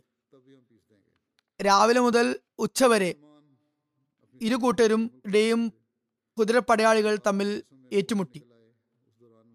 പകൽ പകുതി കഴിഞ്ഞതിന് ശേഷം പൊതു യുദ്ധവും തുടങ്ങി. അർദ്ധരാത്രി വരെ അത് തുടർന്നുകൊണ്ടിരുന്നു. രണ്ടാമത്തെ ദിവസത്തെ യോമു അഹ്വാസ് എന്നാണ് പറയുന്നത്. ആ ദിവസത്തിന്റെ ആ ദിവസം മുസ്ലിങ്ങളുടെ പേരിലായിരുന്നു. അതായത് അന്ന് മുസ്ലിങ്ങൾക്ക് വിജയം ലഭിച്ചു.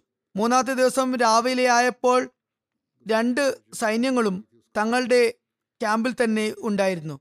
അന്ന് രക്തം ചൊരിയുന്ന യുദ്ധം നടന്നു. മുസ്ലിങ്ങളുടെ ശ്രോതാക്കളുടെ എണ്ണം രണ്ടായിരവും ഇറാൻ സൈന്യത്തിന്റെ മരണപ്പെട്ടവരുടെ എണ്ണം പത്തായിരവുമായിരുന്നു. മുസ്ലിങ്ങൾ തങ്ങളുടെ വധിക്കപ്പെട്ടവരുടെയൊക്കെ മൃതദേഹങ്ങൾ മറമാടുകയും അതുപോലെ പരിക്കേറ്റവരെയൊക്കെ പരിചരിക്കാനും ശുശ്രൂഷിക്കാനുമായി സ്ത്രീകളെ ഏൽപ്പിക്കുകയും ചെയ്തു. എന്നാൽ ഇറാനികളിൽ വധിക്കപ്പെട്ടവരുടെ ശവശരീരങ്ങൾ ആ മൈതാനത്ത് അങ്ങനെ തന്നെ കിടന്നു. അന്ന് രാത്രി ഇറാനികൾ തങ്ങളുടെ ആനകളുടെ മേൽവിരിപ്പുകളൊക്കെ തന്നെ ശരിയാക്കി. അതുപോലെ കാലാൾ പടയെ ആനകളുടെ സംരക്ഷണത്തിനായി കൂടെ നിർത്തി. എന്നാൽ അന്നത്തെ യുദ്ധം ആദ്യത്തെ ദിവസം ഉണ്ടാക്കി വെച്ച നാശങ്ങളെ പോലെ വൻ നാശങ്ങൾ വരുത്തി വെച്ചില്ല. ഹജറത് സാദ് ഹജറത് കാക്ക ഹജറത്ത് ആസിം എന്നിവർക്ക് സന്ദേശം അയച്ചു. ഇറാനികളുടെ വെളുത്ത ആനയിൽ നിന്നും എന്നെ രക്ഷിക്കുക. അങ്ങനെ ഹജറത്ത് കാക്കാവും ഹജറത്ത് ആസിമും അക്രമം ചെയ്തുകൊണ്ട് മുന്നോട്ടേക്ക് നീങ്ങുകയും ആ ആനയുടെ രണ്ട് കണ്ണുകളും കുന്തം കൊണ്ട് കുത്തിപ്പൊട്ടിക്കുകയും ചെയ്തു. ആ ആന വിരണ്ട് അങ്ങോട്ടും ഇങ്ങോട്ടും ഓടുകയും തന്റെ മുകളിലുള്ള പടയാളിയെ താഴേക്ക് എറിയുകയും ചെയ്തു. ആ ആനയുടെ തുമ്പിക്കൈയും അവിടെ വെട്ടി അവർ വെട്ടി. എന്നിട്ട് അമ്പ് നിരന്തരം അമ്പ് ചെയ്തുകൊണ്ട് ആ ആനയെയും താഴെ ഇരുത്തി അതിനുശേഷം മറ്റു മുസ്ലിങ്ങൾ മറ്റൊരു ആനയുടെയും കണ്ണ് അതുപോലെ കുന്തം കുത്തി പൊട്ടിച്ചു. ആ ആന വിരണ്ടോടി മുസ്ലിങ്ങളുടെ സൈന്യത്തിലേക്ക് വരുമ്പോൾ അവർ അതിനെ കുന്തം കുത്തി അവിടെ നിന്ന് പായിപ്പിക്കുമായിരുന്നു. ചിലപ്പോൾ അത് ഓടി ഇറാൻ സൈന്യത്തിന്റെ അടുത്തേക്ക് പോകുമായിരുന്നു. അവരും കുന്തം കുത്തി അതിനെ മാറ്റുമായിരുന്നു. അവസാനം അജ്രബ് എന്നു പേരുള്ള ആ ആന വിരണ്ടോടി അത്തീക്ക് നദിയിലേക്ക് ഓടി അത് കണ്ടപ്പോൾ മറ്റ് ആനകളും കൂട്ടത്തോടെ അതിന് പിറകെ ഓടി. അവരെല്ലാവരും ആനകളെല്ലാം തന്നെ തങ്ങളുടെ സവാരി ചെയ്ത് ഇരുന്നവരെ കൂടെ കൂട്ടി ആ നദിയിലേക്ക് വീണ് മരിക്കുകയാണ് എല്ലാവരും മരണപ്പെടുകയുണ്ടായി. സൂര്യൻ അസ്തമിക്കുന്നവരെ ഈ യുദ്ധം തുടർന്നുകൊണ്ടിരുന്നു. അന്ന് യോമി ഉമാസ് എന്നാണ് അറിയപ്പെട്ടത്. ഇഷ നമസ്കാരത്തിന് ശേഷം രണ്ടാമതും വളരെ ഘോരമായ യുദ്ധം തന്നെ നടന്നു. ആ സമയത്ത് വാളുകളുടെ ശബ്ദം എപ്രകാരം കേൾക്കുമായിരുന്നെന്നാൽ കൊല്ലന്റെ കടയിൽ ഇരുമ്പുകൾ കൂട്ടിമുട്ടുമ്പോഴുള്ള ഒച്ച പോലെ അത് തോന്നിപ്പിച്ചു. രാത്രി മുഴുവൻ ഹജറത് സാദ് ഉണർന്നിരുന്നു. അള്ളാഹുവിന്റെ മുമ്പിൽ കുമ്പിട്ടുകൊണ്ട് ദുവാ ചെയ്തുകൊണ്ടിരുന്നു. അറബികളും അനറബികളും അന്ന് രാത്രി സംഭവിച്ചതുപോലുള്ള ഒന്ന് മുമ്പൊരിക്കലും തന്നെ കണ്ടിട്ടുണ്ടായിരുന്നില്ല. രാവിലെ ആയപ്പോൾ മുസ്ലിങ്ങളുടെ ആവേശം കെട്ടടങ്ങിയിരുന്നില്ല. അതുകൊണ്ട് തന്നെ അവർ വിജയിച്ചു. ആ രാത്രിക്ക് ശേഷം പിറ്റേന്ന് ഉള്ള പകൽ എല്ലാവരും തന്നെ വളരെയധികം ക്ഷീണിതരായിരുന്നു. രാത്രി മുഴുവനും ഉണർന്നതായിരുന്നു അവർ. ആ രാത്രിയെ ലേലത്തുൽ ഹറീർ എന്നാണ് പറയുന്നത്. അതിന്റെ പേര് വരാനുള്ള കാരണം അന്ന് രാത്രി മുസ്ലിങ്ങൾ പരസ്പരം തുറന്ന നിലയിൽ സംസാരിച്ചിരുന്നില്ല. മറിച്ച് കുശുകുശുക്കുക മാത്രമായിരുന്നു ചെയ്തിരുന്നത്. ഹറിയറിന്റെ അർത്ഥം ഇപ്രകാരം വന്നിരിക്കുന്നു. ചെറിയ ശബ്ദത്തിൽ അമ്പ് വില്ലിൽ നിന്നും പുറത്തു പോകുമ്പോൾ ഉണ്ടാകുന്ന ശബ്ദം. അതുപോലെ ആട്ടുകല്ലിൽ നിന്നും വരുന്ന ചെറിയ ശബ്ദം. തിബിരിയിൽ എഴുതിയിരിക്കുന്നത് ചരിത്രകാരൻ തിബിരി എഴുതിയിരിക്കുന്നത് ലേലത്തുൽ ഹരീർ എന്നതിന്റെ എന്ന പേര് വരാനുള്ള കാരണം മുസ്ലിങ്ങൾ അന്ന് രാത്രി രാത്രി തുടങ്ങിയത് മുതൽ പകൽ വരെ വളരെയധികം ധൈര്യത്തോടു കൂടി യുദ്ധം ചെയ്തുകൊണ്ടിരുന്നു. അവർ ആ ദിവസം മുഴുവനും ഒന്നും തന്നെ പരസ്പരം സംസാരിച്ചില്ല. മറിച്ച് വളരെ പതിയെ മാത്രമായിരുന്നു അവർ സംസാരിച്ചിരുന്നത്. അതുകൊണ്ടാണ് ആ രാത്രിയുടെ പേര് ലേലത്തിൽ ഹരീർ എന്ന് പ്രസിദ്ധമായത്. എന്തായാലും നാലാമത്തെ ദിവസം രാവിലെ മുതൽ ഉച്ചവരെ യുദ്ധം തുടർന്നുകൊണ്ടിരുന്നു. ഇറാനികൾ പരാജയം ഏറ്റുവാങ്ങി. അതിനുശേഷം റുസ്തമിന് മേലും ആക്രമണമുണ്ടായി. അയാൾ അത്തീഖ് നദിയുടെ അടുത്തേക്ക് ഓടി. അത്തീഖ് നദിയിലേക്ക് എടുത്തു ചാടാൻ പോകുമ്പോൾ തന്നെ ഹിലാൽ എന്നു പേരുള്ള ഒരു വ്യക്തി ഒരു മുസ്ലിം അയാളെ പിടികൂടി പിടിച്ചു വലിച്ച് ഇഴച്ച് കരയിലേക്ക് കൊണ്ടുവന്ന് അവിടെ വെച്ച് വധിച്ചു.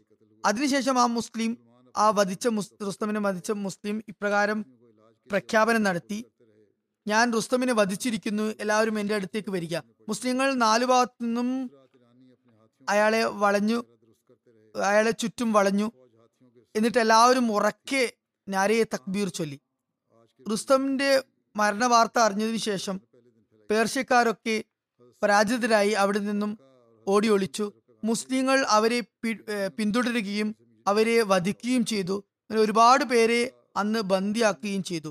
ആ ദിവസത്തെ യോമെ കാത്സിയ കാത്സിയ ദിനം എന്നാണ് പറയുന്നത്. ഹജരത്ത് ഉമർ ദിവസവും രാവിലെ ആകുമ്പോൾ തന്നെ പുറത്തിറങ്ങുകയും യുദ്ധമൈതാനത്തിൽ നിന്നും തിരിച്ചു വരുന്ന യാത്രക്കാരോട് പടയാളികളോട് കാസ്യ യുദ്ധത്തെക്കുറിച്ച് ചോദിക്കുകയും ചെയ്യുമായിരുന്നു. അങ്ങനെ യുദ്ധവിജയത്തിന്റെ സുവാർത്ത അറിയിച്ചു കൊണ്ട് വന്ന സന്ദേശവാഹകൻ പറഞ്ഞു അള്ളാഹു മുഷ്ടിക്കുങ്ങൾക്ക് പരാജയം നൽകിയിരിക്കുന്നു. അപ്പോൾ ഹജറത്ത് ഉമർ അങ്ങോട്ടും ഇങ്ങോട്ടും ഓടി നടക്കാൻ തുടങ്ങി. അങ്ങനെ എല്ലാവരോടും ആയി വിവരങ്ങൾ അന്വേഷിച്ചു കൊണ്ടിരുന്നു. ആ സന്ദേശവാഹകൻ തന്റെ കുതിര ഒട്ടകപ്പുറത്തായിരുന്നു സവാരി ചെയ്തിട്ടുണ്ടായിരുന്നത്. അയാൾക്ക് ഹജറത്ത് ഉമറിനെ തിരിച്ചറിയാൻ സാധിക്കുമായിരുന്നില്ല. ആ സന്ദേശവാഹകൻ മദീനയിൽ പ്രവേശിച്ചപ്പോൾ ജനങ്ങളൊക്കെ ഹജറത്ത് ഉമറിനെ അമീറുൽ മുമിനിൻ എന്ന് വിളിക്കുന്നതായി കേട്ടു സലാം ചൊല്ലുന്നതായി കേട്ടു. അപ്പോൾ ആ സന്ദേശവാഹകൻ ഹസരത്ത് ഉമറിനോട് ചോദിച്ചു താങ്കൾ എന്നോട് എന്തുകൊണ്ട് താങ്കൾ അമീർ മോമിനാണെന്ന് പറഞ്ഞില്ല? അപ്പോൾ ഹസരത്ത് ഉമർ പറഞ്ഞു എന്റെ സഹോദര അത് വിട്ടുകളയ അത് വിട്ടുകളയുക പ്രശ്നമൊന്നുമില്ല. എന്തായാലും വിജയത്തിന്റെ വാർത്ത ലഭിച്ചതിന് ശേഷം ഹസരത്ത് ഉമർ എല്ലാവരെയും വിളിച്ചുകൂട്ടി വിജയവാർത്ത അറിയിച്ചു. അതിനുശേഷം വളരെ പ്രഭാവപൂർണമായ ഒരു പ്രഭാഷണം നടത്തി. അദ്ദേഹം സൈന്യത്തിന് ഇപ്രകാരം നിർദ്ദേശവും അയച്ചു. നിങ്ങൾ ഉള്ളയിടത്ത് തന്നെ നിൽക്കുക. അതുപോലെ രണ്ടാമതും സൈന്യത്തെ ക്രമീകരിച്ചു. ക്രമീകരിക്കാൻ വേണ്ടി നിർദ്ദേശം നൽകി. അതുപോലെ ആവശ്യം വേണ്ട പരിഷ്കാരങ്ങൾ പരിഷ്കരണങ്ങളൊക്കെ തന്നെ സൈന്യത്തിന് വരുത്താൻ വേണ്ടിയും നിർദ്ദേശിച്ചു. ഹദത്ത് സാദ് ഖിലാഫത്തിൽ നിന്നും ഒരു കാര്യത്തെക്കുറിച്ച് നിർദ്ദേശം അഭിപ്രായവും ആരാഞ്ഞു. അതായത് കാസ്യ യുദ്ധത്തിൽ ഒരുപാട് പേർ ഇറാനികളുടെ ഭാഗത്തു നിന്നും നിന്നും യുദ്ധം ചെയ്തവർ ഉണ്ട് അവർ മുമ്പ് മുസ്ലിങ്ങളുമായി സന്ധി ചേർന്നവരാണ്. അവരിൽ ചിലവർ വാദിക്കുന്നത് ഇറാൻ ഭരണകൂടം അവർക്ക് അവരുടെ ഇഷ്ടത്തിന് ഘടകവിരുദ്ധമായി നിർബന്ധിച്ചുകൊണ്ട് അവരെ കൂടെ സൈന്യത്തിൽ ചേർത്തു എന്നതാണ്. അവർക്ക് അതിൽ ഇഷ്ടമുണ്ടായിരുന്നില്ല എന്നതാണ്. അവർ അതിൽ നിർബന്ധിതനായിരുന്നു എന്നായിരുന്നു. ഒരുപാട് പേരുടെ വാദം ശരിയുമായിരുന്നു. ഒരുപാട് പേർ അവിടെ യുദ്ധം നടക്കുന്ന കാരണത്താൽ തങ്ങളുടെ പ്രദേശം വിട്ട് ശത്രുക്കളുടെ ഭാഗത്തെ ശത്രുക്കളുടെ പ്രദേശങ്ങളിലേക്ക് പോയതായിരുന്നു. അവർ തിരിച്ചു വരികയായിരുന്നു. ഹജരത്ത് ഉമർ ഈ കാര്യങ്ങളെക്കുറിച്ച് തീരുമാനിക്കാൻ വേണ്ടി മദീനയിൽ ഒരു മജ്ലിസ് ഷൂറ സംഘടിപ്പിച്ചു. അവിടെ ഒരു തീരുമാനമെടുത്തതിന് ശേഷം അവർക്ക് നിർദ്ദേശവും അയച്ചു. അതായത് മുസ്ലിങ്ങളുമായി കരാറിലേർപ്പെട്ടവർ അവർ കരാർ പൂർത്തീകരിച്ചതിന് ശേഷം തങ്ങളുടെ സ്ഥലത്ത് തന്നെ താമസിക്കുകയും ശത്രുക്കളുടെ ഭാഗത്തേക്ക് പോകാതിരിക്കുകയും തങ്ങളുടെ കരാർ പാലിക്കുകയും ചെയ്യുകയാണെങ്കിൽ അവരെ അക്കാര്യത്തിൽ ഒരു കുറവും വരുത്താതെ ആദരിക്കുന്നതായിരിക്കും. എന്നാൽ മുസ്ലിങ്ങളുമായി യാതൊരു കരാറുമില്ലാത്തവർ തങ്ങളുടെ പ്രദേശത്ത് തന്നെ നിൽക്കുകയും അതുപോലെ ശത്രുക്കളുടെ ഭാഗത്തേക്ക് പോയി മുസ്ലിങ്ങൾക്കെതിരെ യുദ്ധം ചെയ്യാതിരിക്കുകയും ചെയ്താൽ അവരോട് മുസ്ലിങ്ങളുമായി കരാറിലേർപ്പെട്ടവരോട് ചെയ്യുന്ന അതേ നിലയിലുള്ള സൽപെരുമാറ്റമായിരിക്കും കാഴ്ചവെക്കുക. അതുപോലെ ഇറാൻ ഭരണകൂടം വളരെ ബല ബലം പ്രയോഗിച്ചാണ് ഞങ്ങളെ സൈന്യത്തിൽ ചേർത്തത് എന്ന് പറയുന്നവർ അവരുടെ വാദം സത്യമാണെന്ന് തോന്നുന്ന പക്ഷം അവരോടും ഉള്ള സൽപരമാറ്റത്തിൽ മുസ്ലിങ്ങൾ യാതൊരു കുറവും വരുത്തുന്നതായിരിക്കില്ല. അവരോടും ഒന്നും തന്നെ ചോദിക്കാൻ പാടില്ല. എന്നാൽ ഇക്കാര്യത്തിൽ കള്ളവാദികളായവരെ അതായത് തങ്ങൾക്ക് മേൽ ബലപ്രയോഗം നടന്നു തങ്ങളുടെ ഇഷ്ടത്തിന് വിപരീതമായി ശത്രുക്കളുടെ കൂടെ പോയി എന്ന് പറയുന്നവർ കള്ളവാദികളാണെങ്കിൽ നിങ്ങൾക്കെതിരെ അവർ പടചേർന്നിട്ടുണ്ടെങ്കിൽ അവർ കരാർ ലംഘിച്ചു കൊണ്ടാണ് ശത്രുക്കളുമായി ചെന്നു ചേർന്നത്. അതുകൊണ്ട് രണ്ടാമതും അവരുമായി സന്ധി ചേരുക അല്ലെങ്കിൽ അവരോട് അവരുടെ അഭയത്തിന്റെ സ്ഥലത്തേക്ക് അവരെ പറഞ്ഞയക്കുക. അതായത് രണ്ടാമതും അവരോട് കരാർ ആകുകയും അവിടെ നിന്നും അവരെ പുറത്താക്കി അവർക്ക് എവിടെ വേണമെങ്കിലും പോകാൻ അനുവദിക്കുകയും ചെയ്യുക. എന്നാൽ ആരാമായിട്ടാണ് കരാറൊന്നും ഇല്ലാത്തത്. അവർ യുദ്ധം കാരണം ആ സ്ഥലം വിട്ടു പോയതാണെങ്കിൽ ശത്രുക്കളുടെ ഭാഗത്തേക്ക് പോയതാണെങ്കിൽ അവർ നിങ്ങൾക്കെതിരെ യുദ്ധം ചെയ്തിട്ടുണ്ടെങ്കിൽ കൂടി അവരെ കുറിച്ച് നിങ്ങൾക്ക് ഉചിതമായ തീരുമാനമെടുക്കാം. അവരെ നിങ്ങൾക്ക് തിരിച്ചു വിളിപ്പിക്കാം. അവരോട് ജിസിയും വാങ്ങിക്കാം. അവരോട് നിങ്ങൾക്ക് പറ്റുന്നത്ര നിങ്ങൾ സൗമ്യമായി തന്നെ പെരുമാറണം. അവർ നിങ്ങളുടെ പ്രദേശങ്ങളിൽ വന്ന് താമസിച്ചു കൊള്ളട്ടെ എന്നാൽ നിങ്ങൾ ഉചിതമായി കരുതുകയാണ് അവരെ വിളിക്കേണ്ട എന്ന് അവരുമായി യുദ്ധം ചെയ്യാമെന്ന്. അങ്ങനെയാണെങ്കിൽ നിങ്ങൾക്ക് അവരുമായി യുദ്ധവും ചെയ്യാവുന്നതാണ്. എന്നാൽ അവർ അങ്ങോട്ടും ഇങ്ങോട്ടും കറങ്ങി നടക്കുകയും നിങ്ങളോട് യുദ്ധം ചെയ്യുകയും ചെയ്തുകൊണ്ടിരിക്കുകയാണെങ്കിൽ പിന്നീട് അവർ ആ യുദ്ധത്തിൽ നിന്ന് പിൻവാങ്ങുകയാണെങ്കിൽ അവർ ശത്രുക്കളുമായി ചേർന്നു എങ്കിൽ കൂടിയും അവരെ വെറുതെ വിട്ടുക. ഈ കൽപ്പനകളൊക്കെ തന്നെ പിന്നീട് ഫലപ്രദമായെന്ന് തെളിഞ്ഞു. പ്രാന്തപ്രദേശത്തുള്ള ജനങ്ങളൊക്കെ തന്നെ തിരിച്ചു വന്ന് തങ്ങളുടെ ഭൂമിയിൽ വന്ന് താമസം വീണ്ടും താമസമാക്കി. ഇത് മുസ്ലിങ്ങളുടെ വിശാലമായ ഹൃദയത്തിന്റെയും ധൈര്യത്തിന്റെയും ഒരു ഉദാഹരണമാണ്. അവർ വളരെയധികം ധൈര്യവാന്മാരായിരുന്നു ചങ്കുറ്റമുള്ളവരായിരുന്നു എന്ന് ഇതിൽ നിന്ന് മനസ്സിലാക്കാൻ സാധിക്കും. മുസ്ലിങ്ങൾ അവരെ തങ്ങളുടെ ഭൂമിയിലേക്ക് വീണ്ടും താമസിക്കാൻ വേണ്ടി വിളിക്കുകയും വളരെ അധികം കലാപകലുഷിതമായ സമയത്ത് അവർ തങ്ങളുടെ കരാറിനൊക്കെ കാറ്റിൽ പറത്തി ശത്രുക്കളുമായി ചേർന്നിട്ട് കൂടി അവരെ തിരിച്ചു വിളിക്കുകയും ചെയ്തു. അങ്ങനെ മദീനയുടെ മജിസ് മുഷാവരത്ത് അവർക്ക് നൽകിയ ഇളവ് അനുസരിച്ച് അവർ തങ്ങളുടെ ഇഷ്ടപ്രകാരം ഇറാനികളെ തിരിച്ചു വിളിക്കുകയും തിരിച്ചു വിളിക്കാതിരിക്കുകയും ചെയ്തു. അതുപോലെ അവരുടെ ഭൂനികുതി മുസ്ലിങ്ങളുടെ ഇടയിൽ വിതരണം ചെയ്തു. ചരിത്രകാരന്മാർ എഴുതിയിരിക്കുന്നത് ആ അപകട സന്ധിയിൽ മുസ്ലിങ്ങളുമായി കരാർ ലംഘനം നടത്തിയവരെ തിരിച്ചു വിളിക്കുകയും അവരോട് സാധാരണ ടാക്സ് വാങ്ങിക്കുന്നതിനേക്കാളും കൂടുതലായി ടാക്സ് വാങ്ങിക്കുകയും ചെയ്തു. അത് അവർ കരാർ ലംഘിച്ച കാരണത്താലാണ് ഒരു നിബന്ധന എന്നോണമാണ്. അതായത് നിങ്ങൾ കരാർ ലംഘിച്ചിരിക്കുന്നു. നിങ്ങൾക്ക് പോയി നിങ്ങളുടെ സ്ഥലത്ത് അവിടെ പോയിടത്തു നിന്നും തിരിച്ച് നിങ്ങളുടെ സ്ഥലത്തേക്ക് വേണമെങ്കിൽ വരാം. എന്നാൽ നിങ്ങൾക്ക് ഭൂമിയുടെ നികുതി നൽകേണ്ടി വരും. അത് മറ്റുള്ളവരെക്കാൾ കൂടുതലായി നിങ്ങൾക്ക് നൽകേണ്ടി വരും. എന്നിരുന്നാൽ കൂടി ഈ ഭൂമിയുടെ ഉടമകളായി നിങ്ങൾ തന്നെ കണക്കാക്കപ്പെടും. ഇറാഖ് വിജയത്തിന്റെ കാര്യത്തിലും ഈ യുദ്ധത്തിന് വളരെ നിർണായകമായ പങ്കുണ്ട്. മുസ്ലിം മുജാഹിദീങ്ങൾ വളരെ രൂക്ഷമായ എതിർപ്പ് ഉണ്ടായിട്ട് കൂടി സ്ഥൈര്യത്തോടെ പൗരുഷത്തോടെ യുദ്ധം ചെയ്തു. ചരിത്രകാരന്മാർ എഴുതിയിരിക്കുന്നത് ഖിലാഫത്തിൽ നിന്നും ജനങ്ങൾക്ക് അലവൻസ് നിശ്ചയിച്ചപ്പോൾ കാസിയ യുദ്ധത്തിൽ പങ്കെടുത്തതിനെയും വളരെ പ്രധാനമായി കണക്കാക്കുകയുണ്ടായി. ഹസരത് ഉമർ കാസിയയിൽ പങ്കെടുത്തവർക്ക് കൂടുതൽ സ്റ്റൈപ്പൻഡ് നിശ്ചയിക്കുകയുണ്ടായി. ഹജറത്ത് മുസ്ലിം മൗദ് റിലാൻഹു കാസിയ യുദ്ധത്തെക്കുറിച്ച് വിവരിച്ചിട്ടുണ്ട്. അതിൽ നിന്നും കുറച്ച് ഇവിടെ ഞാൻ കേൾപ്പിക്കാം. ഹജറത്ത് ഉമർ അള്ളഹാനുവിന്റെ കാലഘട്ടത്തിൽ ഖുസ്രു പർവേസിന്റെ പേരക്കുട്ടി യസ്ദജിർ പട്ടാഭിഷേകം ചെയ്തതിനു ശേഷം ഇറാഖിൽ മുസ്ലിങ്ങൾക്കെതിരെ വളരെ വിപുലമായ നിലയിൽ യുദ്ധസന്നാഹങ്ങൾ നടക്കപ്പെട്ടു. ഹജറത്ത് ഉമർ അവരെ നേരിടാനായി ഹജരത് സാദ് ബിൻ അബി വക്കാസിന്റെ നേതൃത്വത്തിൽ ഒരു സൈന്യത്തെ പറഞ്ഞയച്ചു. ഹജരത് സാദ് യുദ്ധത്തിന് വേണ്ടി കാസിയയുടെ മൈതാനത്തെ തിരഞ്ഞെടുത്തു. ഹജരത് ഉമറിന് ആ സ്ഥലത്തെ ഭൂപടവും അദ്ദേഹം അയച്ചു കൊടുത്തു. ഹജരത് ഉമർ ആ സ്ഥലം വളരെ ഇഷ്ടപ്പെടുകയും അതോടൊപ്പം ഇപ്രകാരം എഴുതുകയും ചെയ്തു. നിങ്ങൾ ഇറാൻ രാജാവുമായി യുദ്ധം ചെയ്യുന്നതിന് മുമ്പായി നിങ്ങളുടെ കടമ എന്നത് നിങ്ങൾ ഒരു പ്രതിനിധി സംഘത്തെ രാജാവിന്റെ പക്കലേക്ക് അയക്കുക. എന്നിട്ട് ഇസ്ലാം സ്വീകരിക്കാൻ വേണ്ടി അദ്ദേഹത്തിന് ക്ഷണം നൽകുക. അങ്ങനെ അവർക്ക് ആ കൽപ്പന ലഭിച്ചതും അവർ ഒരു സംഘമായി യസ്ദജറിനെ കാണാനായി പോയി. ആ സംഘം ഇറാൻ രാജാവിന്റെ ദർബാറിൽ എത്തിയപ്പോൾ ഇറാൻ രാജാവ് അവിടെ ഉണ്ടായിരുന്ന ദ്വിഭാഷയോട് പറഞ്ഞു ഇവരോട് ചോദിക്കൂ ഇവരെന്തിനാണ് ഇവിടെ വന്നിട്ടുള്ളത്? ഇവരെന്തിനാണ് നമ്മുടെ രാജ്യത്തിൽ കുഴപ്പങ്ങൾ ഉണ്ടാക്കുന്നതെന്ന് ചോദിക്കുക. അപ്പോൾ ആ ചോദ്യം ചോദിച്ചപ്പോൾ ആ സംഘത്തിലുള്ള പ്രമാണിയായ ഹജത് നുമാൻ ബിൻ മുക്രിൻ എഴുന്നേറ്റ് നിന്നു. എന്നിട്ട് പറഞ്ഞു റസൂൽ കരീം സല്ലാ വസ്ലമയുടെ ആഗമനോദ്ദേശത്തെ കുറിച്ച് പറഞ്ഞു. എന്നിട്ട് പറഞ്ഞു അത് തിരുനബി ഞങ്ങൾക്ക് കൽപ്പന നൽകിയിട്ടുള്ളത് ഇസ്ലാമിനെ വ്യാപിപ്പിക്കാനും ലോകത്തുള്ള എല്ലാ ജനങ്ങളെയും സത്യമതത്തിൽ വരാൻ വേണ്ടി ക്ഷണിക്കാനുമാണ്. ആ കൽപ്പനയെ മുൻനിർത്തിക്കൊണ്ട് താങ്കളുടെ സമക്ഷം ഞങ്ങൾ വന്നതാണ്. താങ്കൾ ഇസ്ലാമിലേക്ക് വരാൻ വേണ്ടി ഞങ്ങൾ ക്ഷണിക്കുകയാണ്. യസജർ ആ ഉത്തരം കേട്ടതും വളരെ പ്രകോപിതനായി പറഞ്ഞു നിങ്ങൾ കാട്ടാളന്മാരും ശവന്തീനികളുമായ ഒരു ജനതയാണ്.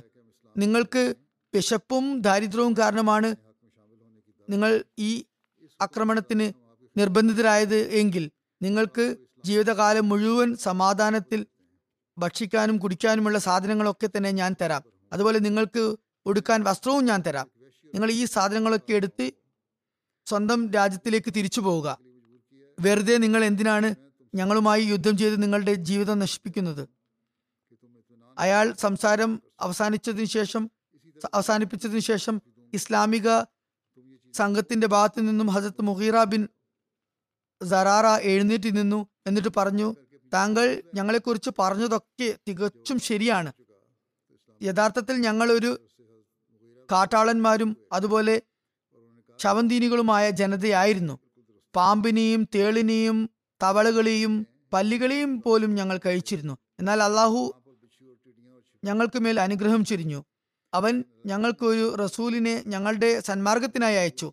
ഞങ്ങൾ ആ റസൂലിൽ ഈമാൻ കൊണ്ടു. ആ റസൂലിന്റെ വാക്കുകൾ അനുസരിച്ചു. അതിന്റെ പരിണാമ ഫലമായി ഞങ്ങളിൽ ഒരു വലിയ പരിവർത്തനം സംഭവിച്ചിരിക്കുന്നു. നിങ്ങൾ സൂചിപ്പിച്ച ഈ കുറവുകൾ ഇപ്പോൾ ഞങ്ങളിലില്ല. ഞങ്ങൾ ഒരു തരത്തിലും പ്രലോഭനങ്ങൾക്ക് വഴിപ്പെടാൻ ഒരുക്കമല്ല. നിങ്ങളുമായി യുദ്ധം ആരംഭിച്ചു കഴിഞ്ഞു. ഇനി എല്ലാം യുദ്ധക്കളത്തിലായിരിക്കും തീരുമാനമാകുക. നിങ്ങൾ ക്ഷണം സ്വീകരിക്കുന്നില്ല എങ്കിൽ ഞങ്ങളുമായി യുദ്ധം ചെയ്യാനാണ് ആഗ്രഹിക്കുന്നതെങ്കിൽ ഞങ്ങളും യുദ്ധം ചെയ്യാൻ ഇതാ തയ്യാറാണ്. ഞങ്ങൾക്ക് ഭൗതിക സമ്പത്തുകളോടുള്ള അത്യാർത്ഥിയില്ല. അതിന് ഞങ്ങളുടെ ഉദ്ദേശ ലക്ഷ്യങ്ങളിൽ നിന്നും ഞങ്ങളെ തടയാനും സാധിക്കുകയില്ല. ഇത് കേട്ടപ്പോൾ യസ്ദജർ ദേഷ്യപ്പെട്ട് തന്റെ ഒരു ഭൃത്തിനോട് ഇപ്രകാരം പറഞ്ഞു പോയി ഒരു മണ്ണ് ചാക്ക് കൊണ്ടുവരിക. മണ്ണ് ചാക്ക് കൊണ്ടുവന്നപ്പോൾ മുസ്ലിം സംഘത്തിലെ നേതാവിനെ മുന്നിലേക്ക് വിളിപ്പിച്ചു.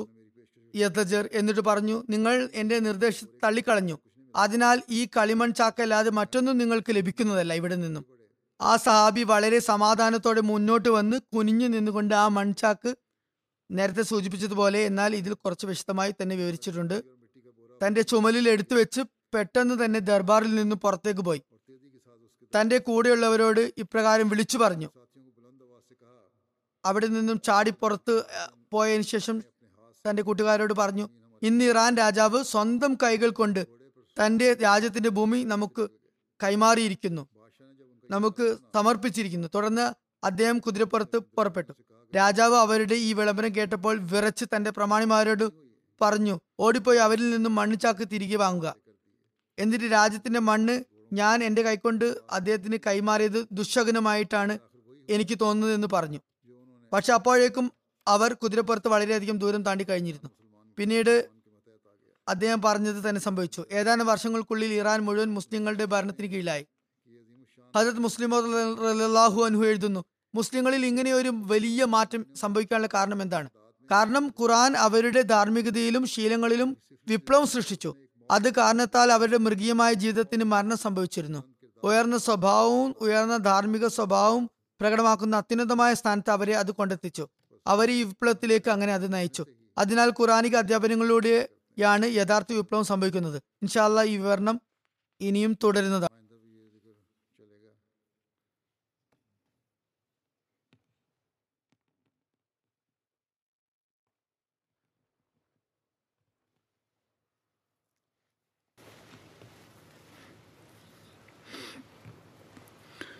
الحمد لله الحمد لله نحمده ونستعينه ونستغفره ونؤمن به ونتوكل عليه.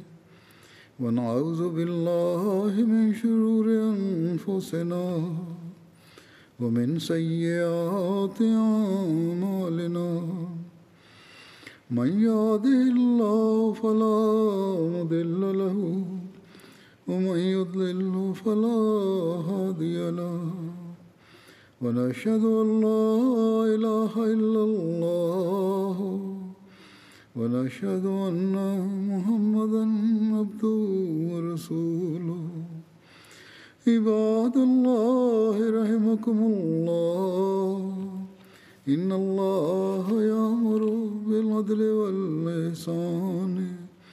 وإيتاء ذي القربى وينهى عن الفحشاء والمنكر والبغي يعظكم لعلكم تذكرون. اذكروا الله يذكركم وادعوه يستجب لكم ولذكر الله أكبر.